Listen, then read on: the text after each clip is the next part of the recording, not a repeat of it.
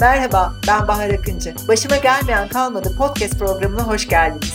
Aposto Radyo'daki bu programda benim ve konuklarımın dünya üzerinde başına gelen tuhaf, komik, eğlenceli, tehlikeli ve ilham veren yol hikayelerini dinleyeceksiniz. Hayatta herkesin bir yolculuk hikayesi var ve bile isteye yollara düşmüş her yolcunun bir felsefesi. Her bir bölümde birbirinden çok farklı mesleklere ve dünya göçüne sahip bir sırt çantası ya da bir valize dünyayı sığdırmış konuklarım olacak. Her şeye rağmen yeniden yollara düşme cesareti ve kabiliyetini birlikte kazanacağız. Hazırsanız başıma gelmeyen kalmadı başlıyor.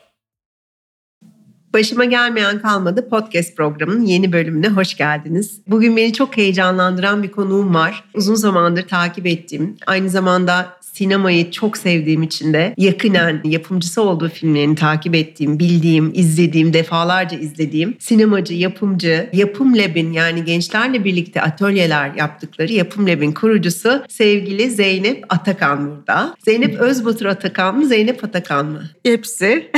Hepsi.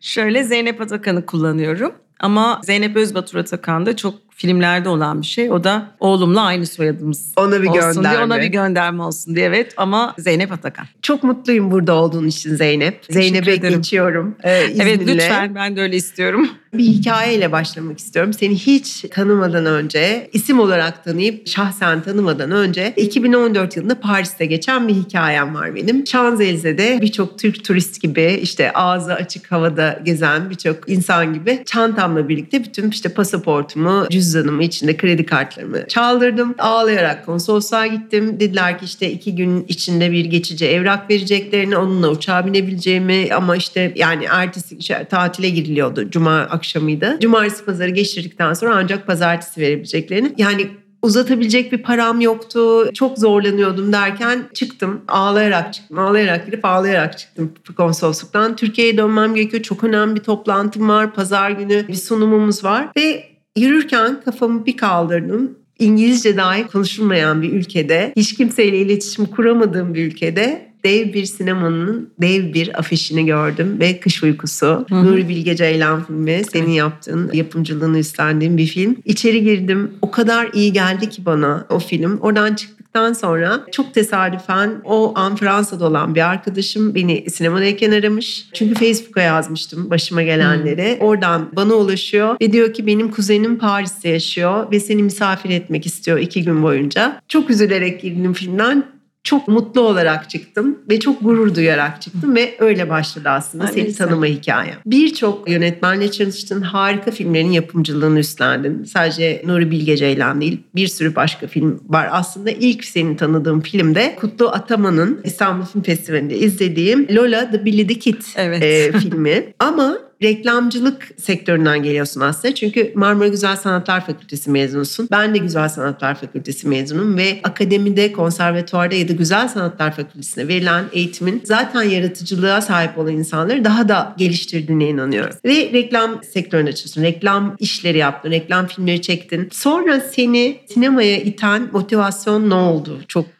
onu sorayım sana. Çok güzel bir soru. Aslında hep sinema motivasyonuyla ben o Güzel Sanatlar Fakültesi'nde okudum. Yani sinema televizyon bölümü Evet. mezunuyum. Sinemacı olmak istiyordum. Aslında daha da enteresanı var. Bunu birkaç yerde daha söyledim. Hani televizyoncu mu olayım? Çünkü o zamanlar yani 1986 girişliyim ben okula. Çok bilinmiyordu. Yani bu sinema televizyon eğitimi alındıktan sonra ne olur? İnsanlar ne yapar ama ben sinema tutkusu olan birisiydim. Yani iyi bir sinema izleyicisiydim. O da nasıl yani aslında ailece biz hani sinemaya, tiyatroya giden bir aileydik ama 14-15 yaşlarında işte o da İstanbul şimdiki film festivalinin ilk günleriymiş sinema günleri. O zaman tek bir festival vardı. Orada bir film gördüm. İsmi değişik geldi. Girdim. O güne kadar daha çok biz işte Türkiye hangi filmler gelirse onları görüyorduk. Farklı sıra dışı filmler. Ve bu bir Fassbinder filmiydi. Beni çok etkiledi. Ve oradan ondan sonra festivalleri Takip etmeye takip etmeye başladım. Yani lise yıllarımda film festivali zamanı okulu bilinçli olarak ailemi de söyleye kırdığım olmuştur hiç gizli yapmadan. Ben İzmir'den İstanbul'a Evet. geliyordum. Festivalde gönüllü çalışıp e, sadece film film, seyretmek için. izleyebileyim diye. Ve o zamanlar altyazı falan da yok. Dışarıdan çevirmenlerle olduğu bir dönemden bahsediyorum ben. Öyle başlıyoruz ve sonra sinema okumaya karar verince zaten fakat okul okulun birinci sınıfında anladım ki o zaman hani 80 sonrası olmuş. Yeşilçam henüz kendini toparlamaya çalışıyor. Çok az üretim var filan. Ve sinemacı birinin de teknik olarak ne yapıldığını anlaması lazım. Bir film seti görmesi lazım. İşte 90'lar yani 80'lerin sonu 90'larda Türkiye'de reklam sektörünün çok yukarıya çıktığı yıllar. Evet, Ve reklam kendimi- özgün evet. reklam filmlerinin çekilmeye başladığı yıllar Kendimi artık. bir reklam filmi setinde buldum. Ben aslında reklamcılık derken reklam filmi sektöründe Seti, çalıştım. evet. Setinde çalıştım ve bir sürede bir reklam ajansında ajans prodüktörlüğü yaptım. Ve sonra yani işte her şeyin Aslında kısa metrajdan uzun metraja geçmiş oldun. Gibi. Biraz daha E, sanatsal e, tabii. yönü daha kuvvetli, çok çok daha kuvvetli filmlere Evet geçtin. aslında onu geçenlerde yine hani tekrar olmasın ama hiçbir zaman reklamda ben gideyim de reklam filmin yapımcı yani reklam filmi yapımcısı oldum zaten hemen çok kısa bir süre içerisinde ama öyle bir şeyim olmadı. Yani sinemaya o noktada nasıl girerim. Yani aslında kalbimdeki şeyi yapmak istiyordum ve bu arada tabii benim oğlum doğdu ve onun doğumuyla birkaç sene ara verdim. O sürede daha düşünme şansım oldu ve çok hayatın bazen hediyelerine inanırım. Kutlu Ataman benim aslında çocukluktan arkadaşım Hı hı. birisi ve ama çok uzun yıllar görmemiştik. Onun başka Semiha Berksoy'la ilgili yapacağı proje için bir şekilde yolumuz kesişti ve senin de gördüğün Lola ve Bridikit filminin içinde buldum kendimi ki benim için muhteşem ve kalbimde hep yeri ayrı olan bir filmdir. Çünkü Benim benim, aslında öyle. bütün vizyonumu belirleyen hikaye öyle başladı. Yani benim Evet. sinemaya gidiyorum dediğinde yönümü, yolumu, yolculuğumun nasıl olacağını aslında Kutlu'yla karşılaşmam ve o Lola ve Billy belirlemiştir öyle söyleyebilirim. Şunu çok merak ediyorum. Şimdi biz bir televizyon programı projesi üzerine çalışıyoruz. Kadın yapımcım televizyonda ve proje gerçekten çok inandığımız bir proje. Ve bir sponsorla bir araya getirdiğimiz zaman şöyle bir yani geri döndü o iş bize. Okeylenmedi ve yapımcım dedi ki hayal kuran insanlara gitmemiz gerekiyor. Bu sunum yaptığımız insanlar hayal kurmayı bırakmış insanlar. O kadar doğru bir şey söyledin ki aslında biraz önce. Sinema sektörü iyi bir filmin, bu filmin olacağını anlamak, o filme inanmak galiba senin ve yönetmenin ortak kurduğu hayalden geçiyor. Kesinlikle. Nasıl bir his bu? Nasıl anlıyorsun bu film? Ben bu filmi yaparım, alırım götürürüm dediğin Evet. senaryoları, yap filmleri. Ben aslında hep bunu yine söylediğimi söyleyeyim. Senaryoya bakarak bir yönetmenle çalışmaya karar veren biri değilim. Hı hı. Aslında Kutlu'yla yaptığımız filmde de senaryoyu okumuştum ve çok yani hepsini de okuyorum tabii ama hani bir etkilendiğim şeyler olmuştu ama o profesyonel hayatımda artık senaryonun etkisiyle bir film yapmaya karar vermiyorum. Tabii ki senaryo çok önemli bir etken ama yönetmenin kendisi de bir etken benim için. Neler üretmiş, nasıl üretecek, sonunda nasıl bir sanat eseri ortaya çıkacak. O biraz sezgilerin gelişmesi. İşte orada reklam filmi alanında çalışmanın getirdiği çok büyük güzel geliştirdiğim sezgiler oldu. Ortak hayal kurma kelimesine gelince ben ortak bir hayalin çok birebir örtüştüğü değil ama birbirimizi anlayan yani birbirinin hayalini anlamaya çalışan bir yapıyı daha çok seviyorum. Çünkü ben onun hayalini anlıyorum. O benim hayal. E işte orada tutuşan ve o beklentilerde bir şey var mı? Çünkü genellikle dürtüsel bir yapısı var. Özellikle bizim coğrafyadaki insanların heyecanlı, çok Heyecanlı. hızlı karar veriyor, çok hızlı kızıyor, çok hızlı değiştiriyor. Ben de aslında bütün bu özellikleri taşımakla birlikte kararlarımı verirken sezgilerime çok önem veriyorum. Yani bu yolculuğa hakikaten çıkıyor muyum? Bu yolculukta beni yani neyini kaldırabilirim? Bazen çok küçücük bir şey nedeniyle hiç o yolculuğa çıkmadığım çok iş oldu yani öyle söyleyeyim. Bazen de ya gözümü karartıp girip çok mutlu oldum. Yani bunların hepsi bir bütün. Hani pek çok iş için. Çünkü benim birkaç şapkam var. Kendimi hep film yapımcısı olarak ön plana koyuyorum. Çünkü bütün kariyerimi onun üstüne inşa ettim ama ben aynı zamanda işte eğitmenim. Aynı zamanda Sabancı Vakfı Kısa Film Yarışması'nın Evet. sanat yönetmenliğini yapıyorum. Aynı zamanda yani aslında çok zor böyle birbirine değmeden yürüyecek bir sürü iş yapıyorum. Orada işte hep sezgilerimin beni götürdüğü yere götürüyorum. Şunu sormak istiyorum. Programın adı başıma gelmeyen kalmadı. Oh, ben- Herhangi bir filmde ki belki hepsinde bile oldu bu. Ya bu filmde bitmeyecek, başımıza gelmeyen kalmadı. Ne yapacağım, nasıl bitireceğim bu filmi dediğiniz bir hikaye istiyorum sizden. O çok hikaye var. Hangisini anlatayım o kadar çok ki. Yani tabii o filmlerin bir filmin yapım süreci aslında şöyledir. Hani yola çıkarsınız ve yolda bir dolu şeyle karşılaşırsınız ve hiçbir filmin deneyimi bir başkasına benzemez. Ortak şeyleri vardır. seyahat gibi. Seyahat gibidir. Onun için ben ona hep yolculuk derim. Ama şey çok enteresandı. Mesela İklimler filminde Ağrı'da çekiyorduk. Yani Ağrı'da Şubat ayında bahar dalları açmaya başladı. Aa, Evet. Ve öyle bir şey ki Ve filmde olmaması gerekiyor o Film bahar kar, dağları. kar. Biz tipi kar arıyoruz. bir tane işte köprü var. O köprüyü de bir çekim yapıyoruz. Ertesi gün gidiyoruz köprü yok. Ne oldu köprüye? E, köprü işte orayı yerliler yapıyor. Artık karlar eridiği için köprüyü söktük. Hadi gidiyoruz, para veriyoruz, köprüyü Tekrar tekrar, köprü kurduruyoruz yapılıyor. falan. Yani mesela o hava en büyük şeylerimden bir tanesi. E, Anadolu'da film çekmek bile başlı başına bir macera aslında. Çok seviyorum ama. Evet ben de çok. Nasıl çok seviyorum Anadolu'da film çekmeyi. Çünkü ben aslında orada değişik coğrafyaları tanımayı, değişik coğrafyalarda o kültür yani Türkiye o anlamda çok zengin bir ülke. Hı hı. Yani hangi şehre gitsek bir kere şöyle söyleyeyim çalıştığım her yerde çok mutlu çalıştım. Hı hı. En zorlu çalıştığım yer İstanbul onu söyleyebilirim. Bu kalabalık, izinler, insanlar, kontrol yani bunu samimiyetle söyleyebilirim. En zorlu yer İstanbul. Ve tabii Anadolu'da gittiğiniz zaman işte o köprünün kalkması gibi aslında çok değişik insan hikayeleriyle de karşı karşıya gelebiliyorsunuz. Yani şöyle söyleyeyim işte hava değişiminden tutun da pek çok şey insanın hayatı içinde gece sürülerini gezdirmek isteyen çobanlar onların ama yolunu değiştir dememiz yani aklınıza gelecek absürtlük diyebileceğiniz pek çok şey bir film çekiminde var. Dolayısıyla çok fazla. Bir de tabii şu da var. İnsanı temel alan filmler yaptınız Tabii. hep. İnsan hikayeleri Tabii. var. Yani teknolojinin hikayesi yok orada veya işte makinelerin hikayesi yok. Tamamen ana öğesi, hikayesi, dokunurluğu insan olan, e, Aynen. insandan dokunan filmler. Dolayısıyla da böyle bir Anadolu'da düşünüyorum. Hani film çekmenin ne kadar maceralı bir taraftan ne kadar da güzel olabileceğini. Çok güzel çünkü Anadolu'da çok yardımsever bir yapı var. Çok. Yani hakikaten hep insanların yani mesela gene başıma gelmeyen kalmadı. Yine bir kere arabamız karda kaldı gitmiyor. Çekici gelmesi Hangi lazım. şehir? Ağrı'da. Ağrı'da.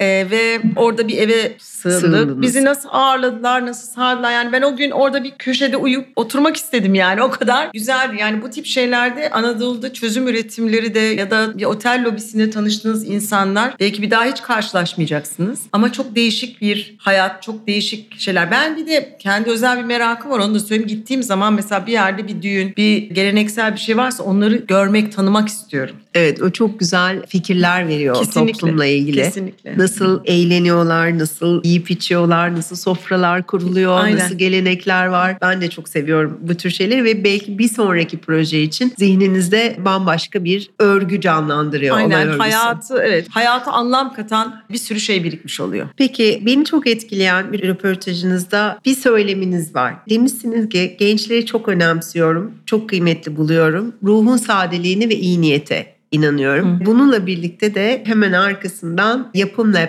atölyeleri geldi. Gençlerle birlikte çalışıyorsunuz. Evet. Benim sormak istediğim şu. Gençlerin kırılma noktaları, sinemaya tutkunu, sinemaya meslek olarak yapmak isteyen genç insanların gözlemlediğiniz kırılma noktaları nerelerde?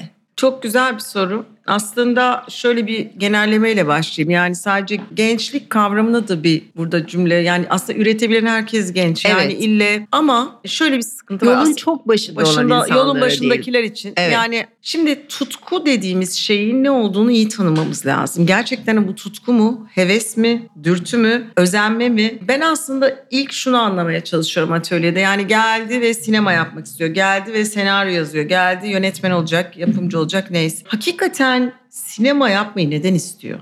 Yani gördüğü ışıltılı bir dünyaya ait olmak için mi? Kendini orada gördüğü için mi? Yoksa hakikaten mi hayatla ilgili bir derdi var bunu mu anlatacak? Yoksa hakikaten içinde herhangi bir şekilde olayım ama ben çok etkileniyorum mu? Bunları anlamaya çalışıyorum. Ve aslında gördüğüm en büyük sıkıntı genel olarak düşündüğümüz zaman geçmişten bugüne aslında birçok şey değişirken hala işte çocuklar vesaire ne bileyim 60 sene önce 50 sene önce 40 sene önce alınmış kararlarla belki artık yetkinlikler başka türlü yani genel dünyanın da eğitim sisteminde aslında kişinin kendini tanımaya yönelik bir yapısı yok. Öyle olunca dışarıda olan cazipmiş gibi Cazipmiş. gözüküyor. O yüzden buradaki en kırılma noktası ben aslında şöyle bir eğitmenim. Onların kırılma noktalarını onlara sorup değil onlardan aldığım geri bildirimlerle hissedip biraz konuşmaya çalışıyorum ve motivasyon önemli bir noktası. Motivasyonları çok hızlı kırılıyor. Çünkü herkes zannediyor ki ilk yaptığı şeyle bütün hepsini yapacak. Bir tane film yapsam gerisi gelecek. Hayır değil. Ben de diyorum ki bu kadar sonuç odaklı olmayın. Biraz süreç odaklı olun. Çünkü süreç odaklı olmak aslında hayatı anlamlandırmayı, deneyimlemeyi vesaireyi getiriyor. Bir noktada biz bir dil tutturuyoruz ama eleştiri alma noktasında çok kırılıyorlar ve kırılma noktaları oluyor. Motivasyonu. Halbuki eleştirinin kimden, neden ve ne amaçlı olduğu çok önemlidir. Çok. Ve bu nedenle de tek tipleşme başlıyor. Yani ne oluyor? Onunki gibi yapayım da ben de işte ödül kazanayım. Ben de kırmızı halıda Ya da resim olsun. eleştirilmeyeyim. Ya da böyle eleştirilmeyeyim ki bu imkansız bir şey. Yani eleştiri mekanizması olmalı da zaten. Yani herkes seni çok sevsin, herkesten onay al, herkes çok çok beğensin. Bu zaten çok gerçekçi bir şey değil. Ama hepimiz böyle düşündük, böyle yaşadık. Böyle Hala belki öğretildik. böyle öğretildik. Bu insan olmanın doğasında olan bir şey. İşte orada kendi doğanızda kendinizle barışmayı, kendini tanımayı öğrenmesi için çok uğraşıyorum. Çünkü insanın kendini tanıması sanıyorum en zorlu şey. Doğru. Yani o kadar kopuyorlar ki. Mesela gördüğüm çok temel bir şey var. Sinema televizyon eğitimi alan gençler çok panik, daha panik. Başka eğitim alanlarda başka türlü panik çünkü bir baskı var. Yani hemen seni sistemin içinde nasıl yer alacaksın Yani diye bir... ko- Biri sinema televizyon eğitimi almadığı için belki kendini eksikliği Evet. görüyor. Öbürü de sinema ben sinema televizyon eğitimi aldım bu hatalara nasıl düşerim ya da düşerim ya da ben bu sinema televizyon eğitimi aldım hemen kendimi ispat, ispat etmem etmem gerekiyor. gerektiği Ee, öbürü de kendimi ispat edeceğim ama öbür taraf ne olacak? Dolayısıyla bunun bir sonu yok. Benim zamanımda da değişen bir şey yoktu. O yüzden ben şunu diyorum yani özellikle ebeveynler mesela çocukları ben film çekeceğim, film yapacağım deyince paniklemesinler. Yani gerçekten paniklemesinler. Çünkü bir günden bir gün olan bir şey değil bu. Umudunuz var mı Türk sineması? Benim çok Tabii umudum var. Tabii ki. Ee, hem genç insanlarla hem de Ben Türk valla sinemasına. yetkinliklerin çok öne çıkacağı bir dünyanın geldiğini düşünüyorum. Hı hı. Diplomaların o kadar da hayatımızda yani tamam evet diplomalarımız lazım. Eğitim önemli bir şey ama eğitim hayat boyu bitmeyen bir şey. Benim Türkiye'deki genç kuşaktan, yeni sinemacılardan çok fazla hatta umudum var. Şu anda yapmaya çalıştığım şey de hani nefesim yettiğince deneyimleri aktarmak ve deneyimleri aktarırken bu doğruydu, bu yanlıştı değil. Yani sadece onların panik olmasını önlemek. Bu kadar. yani çünkü doğru ve yanlışın Çok ne doğru. olduğunu ben de bilmiyorum. Bana göre doğru olan bir şey belki bugün yanlıştır. Doğru aldığım zannettiğim bir karar yanlış. Yani bunları böyle çok keskin kutulara koymadığımız zaman o zaman oyun oynamaya başlıyorsunuz. Hayat öyle geliyor. Sizin gibi bir eğitmenim olmasını çok isterdim yolun başındayken. Buyurun bekleyin her yaştan e, Evet, e, yani e, yolun başındaki katılımcımız var. herkese kapınız açık onu biliyorum. Peki Anadolu'ya yaptığınız seyahatlerin dışında işte film için gittiniz, aylarca kaldınız, otellerde kaldınız, işte yollar yaptınız, trenlere bindiniz, arabalarla gittiniz. Bunun dışında bir de seyahat eden bir Zeynep var. Evet. Ve bayağı sıkı seyahat eden, seyahati Hı. seven bir Zeynep Çok. var. Bugüne kadar bir sürü ülke, bir sürü şehir görmüşlüğün var. Ama ya şurada da nefesim kesildi. O şehri, o ülkeyi unutamıyorum dediğin ilk aklına gelen birkaç yer. Şimdi şöyle evet çok gezginim. Gezgindim pandemiye kadar. Pandeminin yani evlere kapanmadan bir gün öncesine kadar geziyordum öyle Aslında söyleyeyim. bu, bu sözünü kesiyorum. Programı yapma, bu podcast'i yapma sebebimiz şu. Kura rağmen, siyasete rağmen, Covid'e rağmen, her şeye rağmen yeniden seyahat etmeye tutkuyla bağlı olan herkesin yeniden motivasyonunu arttırmak istiyoruz. Çok müthiş bir şey ama ben geçtiğimiz Temmuz ayında o çemberi kırdım ama seçerek gidiyorum. Çünkü her ülke giriş şartları şunlar bunlar. Şimdi ben sinemaya teşekkür etmek zorundayım. Çünkü sinema olmasaydı ben dünyanın bu kadar çok şehrini göremezdim. Hani şehre bir film gelir hikayesi oluyor tam. O şehre o filmle gittiğiniz zaman evet festivalin kendi kuralları var. Ben hep bir gün fazla kalmayı ya da kaldığım gün sınırlıysa o bir günün bir tanesini kendime ayırmayı açıkçası. Çok seven biriyim ve ben aslında sokakta kaybolmayı, biraz o şehre kendimi bırakmayı Hı hı. ve de şehrin arka sokaklarına girmeyi. Çünkü artık bu küreselleşmeyle birlikte özellikle Avrupa'da her tarafta bir caddelerin hepsi aynı model oldu. Yani aynı Doğru. dükkanlar, aynı alışveriş merkezleri, aynı müzikler, aynı şeyler. Her şey yani hiç Aynı fark etmiyor. zincirleri. Aynı işte evet bu Evet. zincirler, market zincirleri şunlar bunlar yani hiç değişen bir şey olmuyor. Dolayısıyla beni o hiç ilgilendirmiyor. Çünkü ben İstanbul'da zaten bir metropolde yaşıyorum. Bir de İstanbulluyum yani doğma büyüme ailem de İstanbullu ve İstanbul'u çok bu, bütün bu değişimleri görüyorum ve bir metropolde yaşamayı da seven biriyim. Yani şehrimi de çok seviyorum. Şimdi önce şunu söyleyeyim Türkiye benim en sevdiğim ülke. Yani bunu hiç böyle aşırı şeyden değil her bakımdan çok renkli ve iyi ki diyorum yani bu ülkede doğmuşum şu anlamda karakterli. Yani nereye gitsen bir şey buluyorsun. Evet çok zorlu şeyler yaşıyoruz ama böyle. Çok etkilendiğim yerler mesela bu ille de şöyle söyleyeyim hani doğal güzellikler vesaire gibi değil. Mesela Avustralya'da Brisbane'e gittim. Dört kere gittim. Hı hı. Çok sevdim. Şimdi dört kere Brisbane'e gidilir mi? Saat 8'de kapatıyorlar şeyleri falan. Ama gittim çünkü hele bir defasında 3 haftaya yakın kaldım orada. Çünkü işte bir iş nedeniyle jürilik yapmaya gitmiştim. Böyle insanların çok sakin, uysal ve böyle çıktığın zaman sokakta hiç tanımayanların birbirine nasılsın dediği vesaire mesela. Ama üçüncü haftanın sonunda ben fenalık geçirmeye başladım. Çünkü biz adrenaline alışmışız yani. Günaydın iyi misin? Umarım bugün daha iyisin falan diyor. Herkes müthiş bir saygı çerçevesine gidiyor. mesela oradaki o duyguyu, o koza hissini çok severim. Onu Hı hı. söyleyeyim. Ama bunun yanı sıra mesela İran'da Tahran'a gitmiştim. Orada bir gün gene festival nedeniyle gitmiştim. Kendim bir araba tutup gezmek istedim ve yolda İngilizce çok az anlıyorlar. Türkçeyi daha iyi anlıyorlar Azeri Türkçesi nedeniyle. Mesela çok enteresan ama bir gece bir arkadaşımla gene Avustralyalı başka bir arkadaşımla ve de bir tane Estonyalı arkadaşımla taksi kayboldu. Takside kayboldu, Kayboldu. şehirde. Tabii ya hiç panik olmuyorum o şeylerde. Çok seviyorum. Ama Tahran'ı mesela çok çok beğendim. Çok enteresan geldi bana. Şiraz'dan çok etkilenmiştim. Evet çok ben de. müthiş Şiraz bir ve evet Tebriz'den. müthiş. Gene gideceğim yani bitmeyen bir şeysi var onun. Doğu bloku ülkeleri çok seviyorum Avrupa'da. İşte Polonya vesaire bana çok enteresan geliyorlar. Yani aslında özünü kaybetmiş. Mesela Polonya'da Wrocław'a gittim. Bir sokak vardı. Savaştan sonra o sokak hiç değişmemiş. Ve e, muraller yapmışlar bütün duvarlara. Mesela ve orada mesela hiç unutmadığım bir an o sokağın sakinleri bizi ağırladı. Böyle masalar kurmuşlar, Ah. yemekler çıkarmışlar. Bunları seviyorum. Ya da mesela Estonya'da mesela Tallinn'de yine film festivalinde burada aileler mesela gelip festival organize etmiş. Tanımadığınız bir ailenin evine yemeğe gidiyorsunuz. Mesela o da çok enteresan. Yani böyle çok güzel bağların kurulduğu ve benim aslında çok dünyada kocaman bir ailem var. Öyle Hı hı. düşünüyorum her ülkede. Metropoller yani mesela New York'un bende yeri çok ayrıdır. New York çok sevdiğim bir şehir. Çok Lo- besleyen bir şehir. Çok yani. besleyen Özellikle bir şehir. sanatçıları. Yani aslında ben nereye gidersem gideyim uçağa bindiğim anda o benim hayal. Mesela uçmayı çok seviyorum. Hani kimleri sevmez ben bayılıyorum. Geçen hafta gelen konuğum ben havaalanlarına aşıkmışım ben bunu pandemide anladım dedi. Yok ben hep biliyordum aşkımı çok özledim.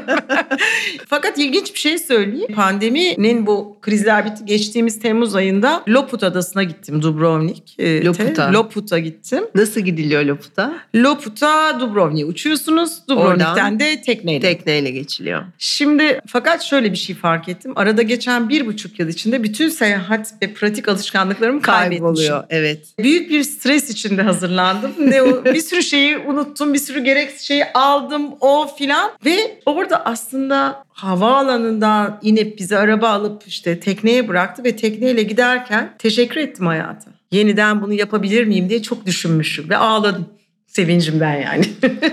Bunun çok farklı tersini şöyle yaşamıştım. Pandemiden hemen önce bir çekimden geldim ve başka bir seyahate gideceğim. Valiz yapmam gerekiyor. Yani Marrakeş'ten geldim. Diyelim ki Cape Town'a gideceğim ve çok severek yaptığım bir iş var. Bir program çekiyoruz bir kanala. Eve geldim. Yaklaşık bir buçuk saat vaktim var ve sonra tekrar çıkacağım ve çok yorgunum. Valiz yapmaya başladım ve böyle gözümden yaşlar süzüldü. Ya birazcık durmak istiyorum dedim. Bir- bir 20 gün bir 20 gün durmak istiyorum dedim. Hiç unutmuyorum. 11 Mart'ta ilk vaka açıklandı. Bu söylediğimde 1 Mart. Döndükten sonra zaten vakalar başlamış ve hemen ben kendimi karantinaya aldım. O 14 gün durdum ama sonra üzerine 70 gün daha durdum. O yüzden kelimelerin gücüne inanıyorum. Kelimelerin büyüsüne inanıyorum ve Ben ağzımızdan çıkanın çok önemli olduğunu düşünüyorum. Aynen çok önemli ve tabii o, o gezginlik çünkü ben şöyle diyorum yani üç taneden az olursa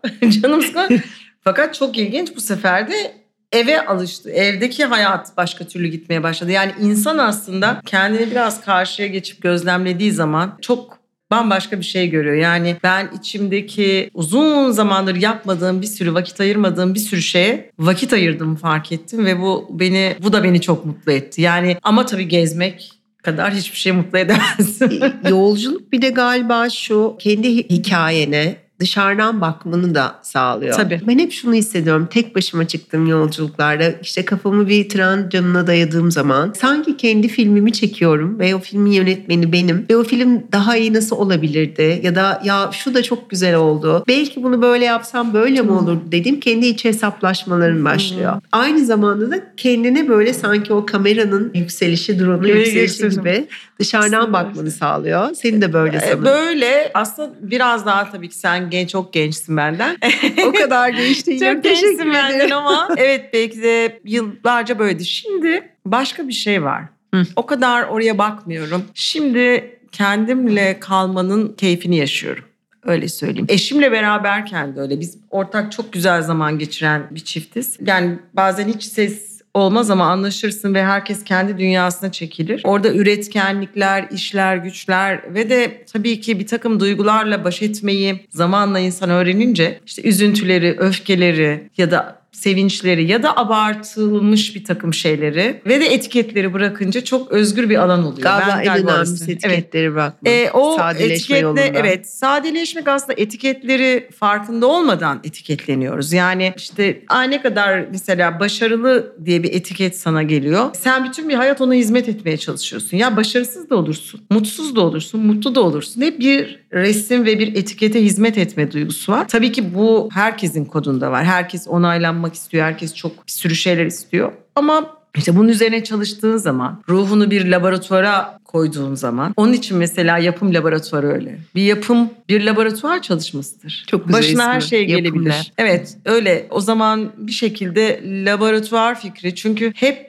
Biraz da şunun içinde. Biraz önce sen şey söyledin ya hani ortak hayaller falan. Hep hayal kuruyoruz falan ama bir de işin gerçek bir tarafı var ya laboratuvar kurcalamak. Evet. Yani aslında iyi ki laboratuvar var ki biz o DNA'nın o çekirdek minicik şeyin içindeki o mikron ölçekli hücrelerin zerafetini görüyoruz. Doğru. Ben de işte o mikron ölçekli bir filmi yaparken mikron ölçekli detayların zerafetini insanlara anlatmaya çalışıyorum. Son bir beğenimi dile getirmek istiyorum izin Tabii verirsen. Ee, pandemiden hemen önce vizyona gelen ortak yapımcısı olduğun film. Burası Cennet Olmalı. Yönetmen Elia Süleyman. Hangi şehirlerde gerçekleşti ve o çekimler esnasında da başıma gelmeyen kalmadı diyeceğim bir olay var mı? Ama ben orada çekimlerde bulunmadım. Aynı süreçte Ahlat Ağacı'nın işleri vardı. Hı hı. Ama Filiz... Ahlat ağacı için de olabilir tabii bu sorduğum. Evet tabii Ah- Ahlat Ağacı'nda çok macera var ama girersem çıkamam. Çıkamayız. ama şöyle söyleyeyim. O Filistin Fransa ve New York'ta çekildi. Çekildi. Paris ve New York'ta çekildi film. Burada aslında tabii oralarda çekim yaparken zaten filmin kendisi tek bir oyuncunun yani yönetmenin oyuncu olduğu farklı bir yapısı olan bir film. Değişik kurgusu değişik bir var. konu, değişik bir film evet. O yüzden tabii Fransa'da falan çekim yaparken ya da büyük şehirlerde çekim şartları size herhangi bir sürprizin hayatınızı değiştirmesine pek imkan verir şekilde olmuyor. O yüzden oradan öyle büyük bir anı çıkmadı. öyle. Türkiye'deki gibi değil, Değil şartlar. hayır. Onu söyleyebilirim. Çünkü mesela Türkiye'de aslında bazen onun faydası da olur. Yani hiç beklemediğiniz bir şeyin olması Doğru. sizi bambaşka bir yere götürebilir. Bu da çok önemli bir şey. Yeni bir kapı açar. Aynen öyle. Aynen. Başka bir yol açar. Aynen öyle. Peki Zeynep'in yakın zamanda yeni bir kapı fikri var mı kafasında? Yani iş için Oh. gitmek olabilir ya da işte bir köyde bir ev kiralayayım da atlayayım Polonya'nın kırsalına gideyim olabilir. Var mı Yani- yeni hikaye? Şimdi tabii ben uzak doğu konusunda bir şey yapmak istiyorum. Aslında onun hayatımın bu dönemine eğer sağlık ve şartları fırsat verirse Verirse. istedim. Çünkü ben aslında çok ağırlıklı olarak kendi mesleğimin geçtiği ağırlıklı olduğu ve kendini gösteren endüstrilerin olduğu şehirleri ağırlıklı gördüm ama merakımdan da pek çok dünyanın her yeri yani bana yarın deseler gider. Sanıyorum Japonya'ya gitmek istiyorum. Gitmedim hiç. Japonya. Hmm. Japonya benim pandemiden önce son gittiğim ülke. Öyle mi? Benim de Ee, acaba ilk uzun inşallah ilk uzun olur. ülke olur. Ee, Japonya'yı istiyorum. Biraz yani uzak doğu, Japonya, Çin buralar yani benim için istediğim yerler. Gitmeyi çok istediğim yerler. Çünkü ben aslında yüzü böyle batıya dönük bir ailede büyüdüm. Yani daha Avrupa kültürünü Kültürü. benimsemiş bir ailede büyüdüm. Ve 40 yaşından sonra yani bütün o Orta Doğu'nun yapısını keşfetmeye yöneldim. Orta Doğu'nun büyüsünü, Büyüsü hatta, hatta, keşfettim. evet çok da seviyorum. Ben de. Çünkü ben bir yere gittiğim zaman yemek konusunda hiç tutucu değilim. Mutfağı, yaşam biçimi, alışkanlıkları, ibadet biçimleri bütün bunları takip etmeye çalışıyorum. Hı hı. Dolayısıyla ve de o tarafı hep sakladım. Yani önüme fırsatlar çıksa da onu biraz daha zaman vereyim. Bu yoğunluğumun olmadığı zaman. Ama hep yoğunum. Bunun için özel bir zaman ayırıp yapacağım. Pandemide galiba bunu anladık. Evet. Ertelediklerimizin özellikle seyahat için geçerli bu.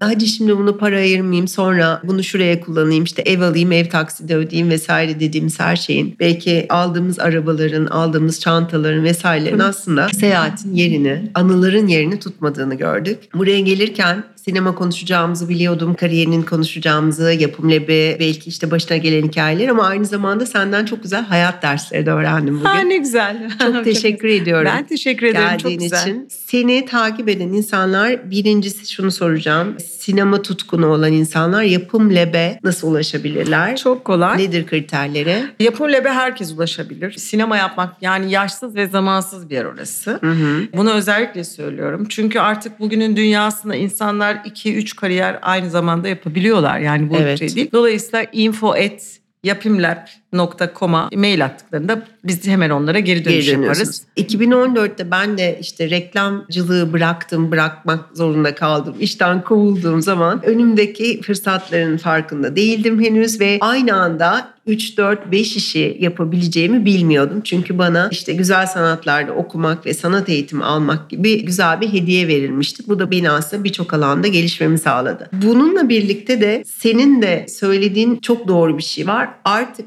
yeni nesile belki bunu Yapım Lab'de daha Hı hı. çok görüyorsundur. Hiç kimse tek bir işle kendini var etmeyecek. Tabii. Birçok işi bir anda yapacağız. Bunun için de sanıyorum daha donanımlı olmak gerekiyor mu? Kesinlikle. Kesinlikle çok gerekiyor çünkü hayata dokunmak. Şimdi çok hızlı bir şey var. Yaşamsal seni besleyen kriterleri, damarları iyi anlamak gerekiyor. Yani neden kitaptan mı besleniyorsun? Film izlemekten mi? Müzikten mi? Hediyeni bulmak Hediyeni gerekiyor. bulma. Evet bulman gerekiyor. Sana ne geldi? İkinci boyut var. Bunların hangisine daha yatkınım, yeteneğim Evet. var?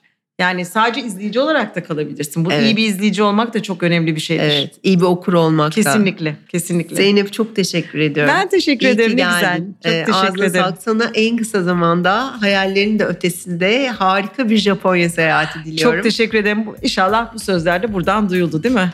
Duyulduğuna eminim. Gideceğin zaman da lütfen konuşalım. Sana Tamam. böyle sayfalarca öneriyle gelebilirim. Harika. Kahveni içmeye. Çok teşekkürler. Ben teşekkür ediyorum.